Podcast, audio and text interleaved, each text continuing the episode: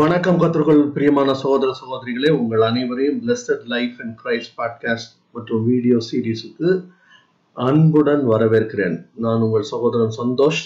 இன்று நாம் ஐஸ்வர்யத்தை குறித்து செழிப்பை குறித்து நாம் படிக்க போகிறோம். கத்துடைய பரிசுத்த நாமத்துக்கு மகிமை உண்டாவதாக. இன்று ஒரு காரியத்தை நாம் மிக தெளிவாக ஒரு ஒரு காரியத்தை மிக தெளிவாக நாம் முடிவு செய்ய போகிறோம். இன்று உன்னுடைய என்னுடைய நாள் வாழ்க்கையில் மிக முக்கியமான ஒரு நாள். நான் ஏன் அப்படி சொல்கிறேன் என்றால் நம்ம நீங்களும் நானும் இன்னைக்கு ஒரு தீர்மானம் எடுக்க போகிறோம். நமக்கும் பணத்திற்குமான உள்ள உறவை நாம் இன்று மிக சரியாக நிர்ணயிக்க போகிறோம். கத்துடைய பரிசுத்த நாமத்துக்கு மகிமை உண்டாதாக பணம் இல்லைன்னா இந்த உலகத்துல ஒண்ணும் செய்ய முடியாது. ஆனால் ஒரு தேவனுடைய பிள்ளையாக நாம் பணத்தோடு உள்ள நம்முடைய உறவு எப்படி இருக்க வேண்டும் என்பதை குறித்து நாம் இன்று தீர்மானிக்க போகிறோம். ஆகவே இன்று உங்களுடைய வாழ்க்கையில் என்னுடைய வாழ்க்கையில் மிக முக்கியமான நாள். மறந்துவிட வேண்டாம். நான் உங்களுக்கு ஏற்கனவே நான் சொல்லி இருக்கிறது போல நானும் கற்றுக்கொண்டு உங்களுக்கும் கற்றுக் கொடுத்து கொண்டிருக்கிறேன். கத்துடைய பரிசுத்த நாமத்துக்கு மகிமை உண்டாவதாக.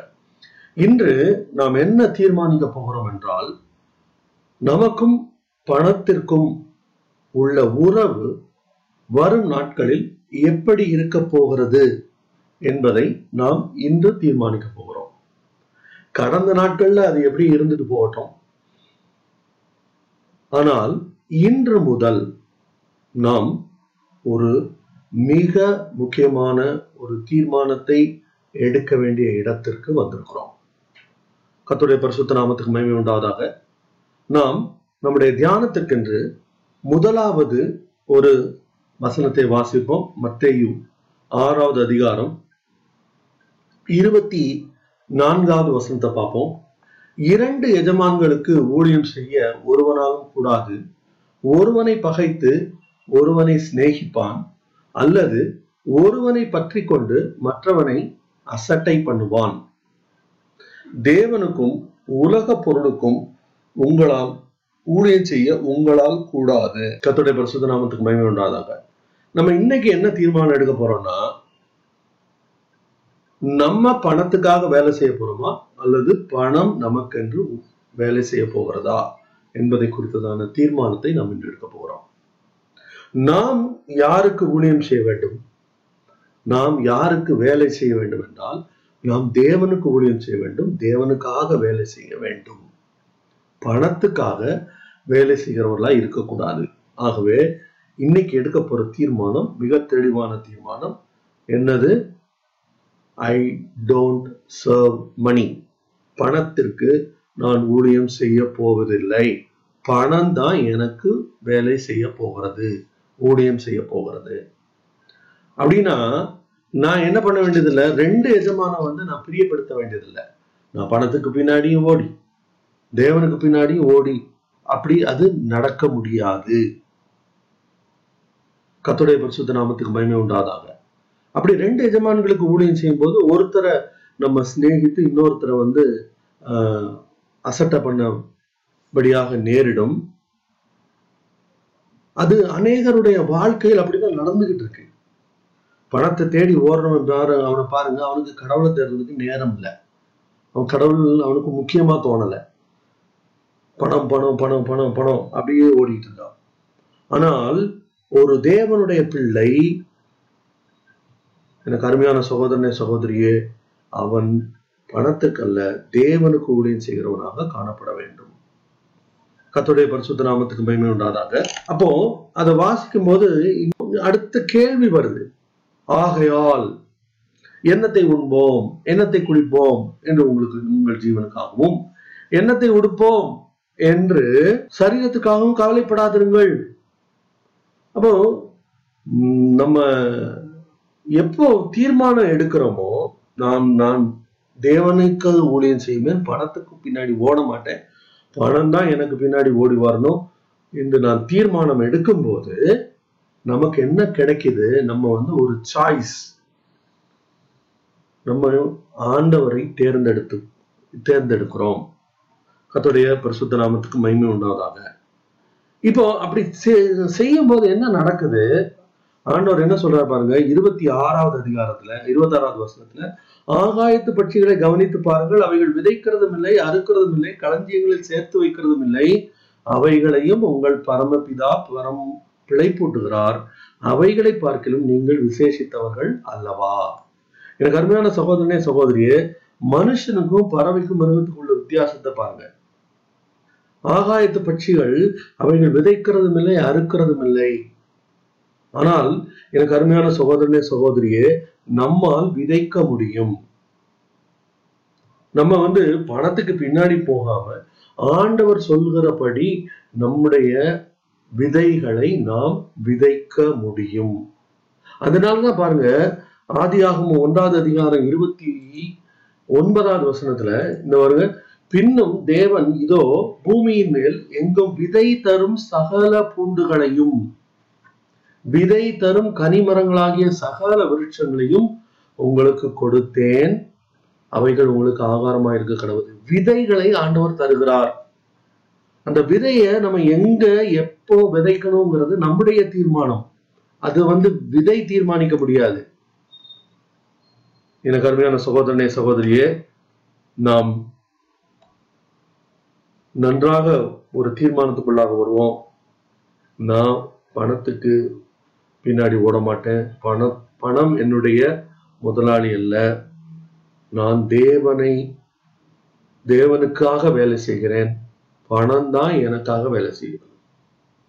அந்த தீர்மானத்தை எடுக்கிறோம். அது மட்டும் இல்ல அடுத்ததாக பார்க்க போறோம். அதாவது இயேசுவனிடத்தில் ஒரு வாலிபன் வருகிறான். அவன் வந்து நல்ல போதகரே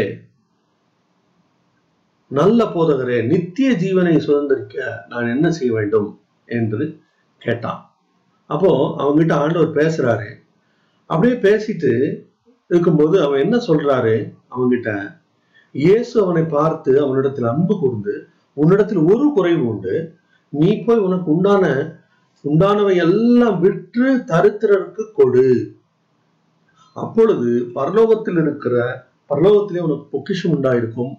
பின்பு சிலுவையை எடுத்துக்கொண்டு என்னை பின்பற்றி வா என்றார். அவன் மிகுந்த ஆஸ்தி உள்ளவனாய் இருந்தபடியால் இந்த வார்த்தையை கேட்டு மனம் அடிந்து துக்கத்தோடு போய்விட்டான். ஆனா அதே சமயத்துல மார்க் பன்னிரெண்டாவது அதிகாரத்துல இயேசு ஆஹ், ஒரு காணிக்கை பெட்டிக்கு எதிராக உட்கார்ந்துருக்கிறார். ப- மார்க் பன்னிரெண்டாவது அதிகாரம் நாற்பத்தி ரெண்டாவது நாற்பத்தி ஓராவது வசனம். இயேசு காணிக்கை பெட்டிக்கு எதிராக உட்கார்ந்து ஜனங்கள் காணிக்கை பெட்டியில் பணம் போடுவதை பார்த்து கொண்டிருந்தால் ஐஸ்வர்யவான்கள் அநேகர் அதிகமாய் போட்டார்கள். ஏழையான ஒரு உதவியும் வந்து ஒரு துட்டுக்கு சரியான ரெண்டு காசை போட்டாள். அப்பொழுது அவர் தம்முடைய சீஷரை அழைத்து காணிக்கை பெட்டியில் பணம் போட்ட மற்ற எல்லாரை பார்க்கிலும் இந்த ஏழை விதவை அதிகமாய் போட்டாள் என்று மெய்யாகவே உங்களுக்கு சொல்கிறேன். எனக்கு அருமையான சகோதரனே சகோதரியே இங்க நம்ம இப்ப ரெண்டு பேரை பார்த்தோம். ஒண்ணு ஒரு பணக்கார வாலிபன் இன்னொன்னு ஒரு ஏழை ஒரு விதவை. அந்த பணக்கார வாலிபன்ட்ட ஆண்டவர் பேசுறாரு. என்ன பேசுறாரு? நீ எல்லாத்தையும் வித்துட்டு தருத்திரருக்கு கொடுத்துட்டு என் பின்னாடி வா. சிலுவையை எடுத்துக்கொண்டு பின்னாடி வான்றாரு. ஆனா அந்த ஏழை விதவை கிட்ட ஆண்டவர் பேசவே இல்லை. அவர் அந்த காணிக்கை பெட்டி பக்கத்துல இருந்து அப்படி பார்த்துட்டே இருந்தார். பணக்காரர்கள் எல்லாம் வந்து தாராளமா அள்ளி அள்ளி போடுறாங்க. அப்போ அந்த ஏழை விதவை தன்னிடத்துல இருந்த கடைசி ரெண்டு காசை தன்னுகிட்ட இருந்ததை ஆண்டவருக்காக கொடுத்தாள். எனக்கு அருமையான சகோதரனே சகோதரியே பணம் நம்மை நடத்தும்படி அனுமதிக்க கூடாது அந்த பணம் அவனை எல்லாத்தையும் விற்று தரித்திரருக்கு கொடுன்னு சொல்லும்போது அவனால் அது முடியாம போச்சு. ஏன் அது முடியாம போச்சு? அந்த பணம் அவனை நடத்திற்று. இன்னைக்கு நம்ம எடுக்க வேண்டிய இரண்டாவது தீர்மானம் என்னன்னா பணம் என்னை நடத்துவதில்லை. அந்த விதவை என்ன செய்தா? தன்னிட்ட தன்னிடத்தில் இருந்த கடைசி ரெண்டு காசை தூக்கி ஆண்டவர் கையில கொடுத்துட்டா. ஆண்டவர் சமூகத்துக்கு வந்திருந்தா ஆண்டவருக்கு கடைசி ரெண்டு காசையும் எடுத்து கையில கொடுத்துட்டா. மிக அருமையான சகோதரனே சகோதரியே நான் இந்த இடத்துல ஒரு சிறிய ஒரு சம்பவத்தை நான் கேள்விப்பட்ட சம்பவத்தை உங்களோட பகிர்ந்து கொள்ள விரும்புகிறேன். ஒரு ஆண்டவருடைய ஊழியக்காரர் அவருடைய சபையை கட்டி கொண்டிருந்தார். ரூஃப் போட வேண்டியிருந்தது. பணம் இல்லை. அப்போ அவருடைய தலைமை போதகர் இடத்தில் போய் அவர் கேட்டார். கேட்டாராம். அப்போ அவர் சொல்லிட்டாராம் இல்லை இப்போ என்கிட்ட பணம் இல்லை. சாரி அப்படின்னு சொல்லிட்டார். அப்போ இவருக்கு ரொம்ப வருத்தமாக போச்சு. அவர் என்ன பண்ணாராம்? அவர் போய் ஆண்டவர் சமூகத்துல உட்கார்ந்து ஆண்டவரே இந்த சபை அவரோட தானே ஆண்டவரே. அவர் தானே ஆண்டவரே இந்த கூரைக்கு காசு தரணும். நான் என்ன செய்யறது ஆண்டவரே? அப்படின்னு சொல்லி ஜெபம் பண்ணிட்டு இருந்தாராம். அப்ப ஆண்டவர் சொன்னாரா நீ போய் அந்த கூரைக்கு எவ்வளவு ஆகும்னு செலவாகும். விசாரிச்சுட்டு வா அப்படின்னு சொல்லி அனுப்புனாராம். இவரும் போய் அதே போல போய் விசாரிச்சிருக்கார். இருபதாயிரம் ரூபாய். இது வந்து கிட்டத்தட்ட இது நடந்து ஒரு இருபது இருபத்தி ஐந்து வருடங்களுக்கு முன்பாவது இருக்கணும் குறைஞ்சது. அப்போ இருபதாயிரம் ரூபா அப்படின்னு உடனே ஆண்டவர் சொன்னாராம் உன் பேங்க் அக்கௌண்ட்ல இருபதாயிரத்தி நூறுரூவா இருக்கு. அதுல நூறுரூவாய் விட்டுட்டு இருபதாயிரம் ரூபாய் எடுத்து ரூஃப் போடு. எனக்கு அருமையான சகோதரனை சகோதரி அந்த பாச சொல்றாரு அந்த ஐயா அந்த ஊழியக்காரர் தேவனுடைய மனுஷன். என்ன சொல்றாரு என்னுடைய கடைசி காசை எடுத்து நான் ஆண்டவர்கிட்ட கொடுத்தேன். பிசா சொன்னா நீ இதோட காலி. நீ அவ்வளவுதான் அப்படின்னு சொன்னா ஆனா ஆண்டவர் என்னை அப்படி வெறுமையாக விட்டு விடவில்லை எனக்கு அருமையான சகோதரனே சகோதரியே அந்த அந்த ஏழை விதவைக்கு என்ன நடந்தது என்பதை குறித்து ஒருவேளை ஆண்டவருடைய வார்த்தையில சொல்லாமல் இருக்கலாம். ஆனால் நம்ம நிச்சயமாக அதை கணிக்க முடியும். இந்த பாஸ்டருக்கு நடந்ததுல கடைசி காசையும் எடுத்து கொடுத்த போது ஆண்டவர் அவருக்கு அதை பல மட அவர் சொல்கிறார் இந்த ஜனங்களா இப்படி கொடுப்பார்கள் என்று சொல்லத்தக்க அளவுல அதை பல மடங்கு ஆண்டவர் திருப்பி கொடுக்க வைத்தார். எனக்கு அருமையான சகோதரனே சகோதரியே ஆண்டவர்கிட்ட கொடுக்கும்போது பயந்துட்டு என்னாகுமோ ஏதாகுமோ அப்படின்னு ஒண்ணு கொடுக்க வேண்டியதில்லை. ஆண்டவர் சொன்னார்னா அது அப்படியே கீழ்ப்படிய வேண்டும். அப்படி கீழ்ப்படியும் போது என்ன நடக்குது? முக்கியமானது பணம் நம்மை கண்ட்ரோல் பண்ணல. நம்ம பணத்தை கண்ட்ரோல் பண்றோம். அல்லேலூயா அது மட்டும் இல்ல இன்னும் இன்னொரு காரியத்தை நாம் பார்க்க போகிறோம் அது என்னன்னா ரெண்டு கொரிந்தியர் ஒன்பதாவது அதிகாரம் ஆறாவது வசனம். அதுல என்ன சொல்லியிருக்கு? பின்னும் நான் சொல்லுகிறது என்னவெனில் சிறுக விதைக்கிறவன் சிறுக அறுப்பான். பெருக விதைக்கிறவன் பெருக அறுப்பான். இப்போ நம்ம கையில ஆண்டவர் வந்து பணத்தை விதையா கொடுத்துருக்காரு. அந்த விதையை நம்ம வந்து விதைக்கும் போது ஆண்டவருடைய காரியத்துல ஆண்டவருடைய சரியான ஆண்டவர் சொல்கிறபடி நாம் விதைக்கும் போது என்ன நடக்குதான் சிறுக விதைக்கிறவன் சிறுக அறுப்பான் பெருக விதைக்கிறவன் பெருக அறுப்பான். எனக்கு அருமையான சகோதரிய சகோதரியே இந்த நேரத்துல நம்ம வந்து ஒண்ணு திமுத்தி ஆறாவது அதிகாரத்துக்கு கண்டிப்பாக போயே ஆகும் ஏன்னா அந்த இதுலதான் பத்தாவது வசனம் என்ன சொல்லுது? பண ஆசை எல்லா தீமைக்கும் வேறா இருக்கிறது சிலர் அதை இச்சித்து விசுவாசத்தை விட்டு வல வில வழுவி அநேக வேதனையினாலே தங்களை உருவ குத்தி கொண்டிருக்கிறார்கள். லவ் ஆஃப் மணி பணம் இல்லை பணம் எல்லா தீமைக்கும் வேறா இருக்கிறது என்று எழுதப்படவில்லை. நல்லா கவனிக்கணும். பண ஆசை. அப்போ நம்ம இன்னைக்கு எடுக்க போற மூன்றாவது தீர்மானம் என்னன்னா நான் பண ஆசைக்கு எனக்கு ஒப்பு கொடுக்க மாட்டேன். ஆனா நான் என்ன செய்வேன் அப்படின்னா அது மட்டும் இல்ல அதுல பாருங்க பதினேழாவது வசனத்தை நம்ம வாசிப்போம்.